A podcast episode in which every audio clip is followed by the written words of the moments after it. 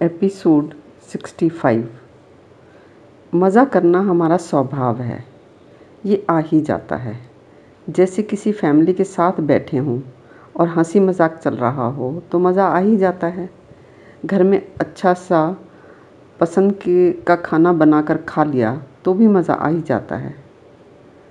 तो ये मज़ा आराम के साथ अपने आप बिना कोई दिक्कत उठाए भी आ ही जाता है।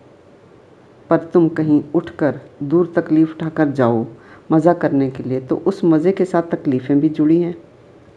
ये बात समझ में आ जाए तो इंसान कहीं भागता ही नहीं है। फिर पैसे के लिए भी नहीं भागता, क्योंकि उसे पैसे के लिए भी समझ आ ही जाता है कि पैसे का जो मज़े के लिए उपयोग होता है ना, उसकी कोई ज़रूरत नहीं रह जाती। फिर पैसा सिर्फ़ ज़रूरत से जुड़ जाता है। ऐसा नहीं होता कि पहले तो तकलीफ़ उठाकर खूब सारा पैसा कमाओ फिर तकलीफ़ उठाकर ही मज़े का इंतज़ाम करो।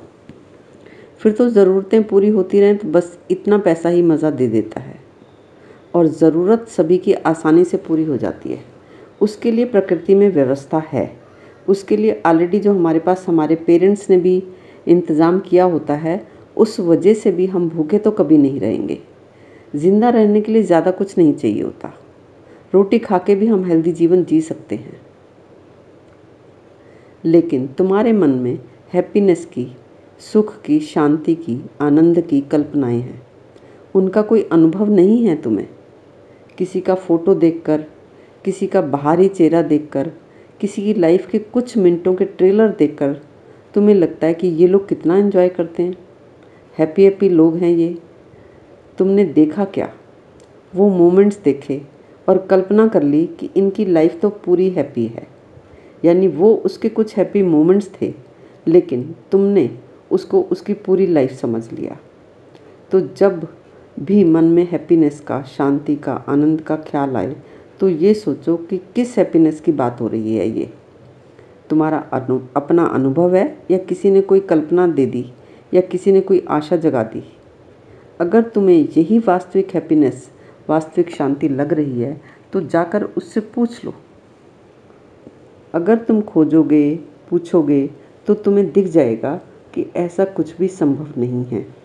ऐसा कुछ होता, कोई तरीका बना होता तो निश्चित ही पूरी दुनिया ने पा ही ली होती शांति पा ही ली होती हैप्पीनेस ये सब शांति के नाटक चल रहे हैं, आनंद के दिखावे हैं हैप्पीनेस का भ्रम है, कल्पना है। अपना तो कोई अनुभव है नहीं। तो भाग किसके पीछे रहे हो? कल्पना किसकी कर रहे हो? उसकी जिसका पता ही नहीं है। जब तुम्हें परमानंद का सूत्र मिल गया प्रमाण मिल गया तो देरी किस बात की है? परमानंद और परम सुख से ऊपर तो कुछ भी नहीं है तो तुम ले ही लो। तुम्हारे मन में क्या कल्पना है सुखी जीवन की हैप्पी लाइफ की? उस कल्पना का आधार क्या है? वही ना दूस, दूसरों को देखकर अंदाजे लगाना। इस तरह से अपने मन की कल्पनाओं को, कल्पना की तरह देखकर मन को इन कल्पनाओं से छुटकारा होता है। फिर मन की जो स्थिति होती है, उसे ही मन की सहजता कहा जा सकता है। मन का स्वस्थ होना कहा जा सकता है। मन की स्पष्टता कहा जा सकता है। मन का मोक्ष कहा जा सकता है। मन की मुक्ति कहा जा सकता है। मन का सहज, स्वाद में जीना कहा जा सकता है। कि मन किसी दुख के विचार में फंसा नहीं है, किसी काल्पनिक आशा में तड़प नहीं रहा, भाग नहीं रहा तो मन ठहर गया है। सब चीज़ों को सीधा सीधा देख रहा है कि मन की या तन की क्या वास्तविक ज़रूरतें हैं और क्या कल्पनाएँ हैं। तो मन एक सहजता की स्थिति में, आराम की स्थिति में आता है।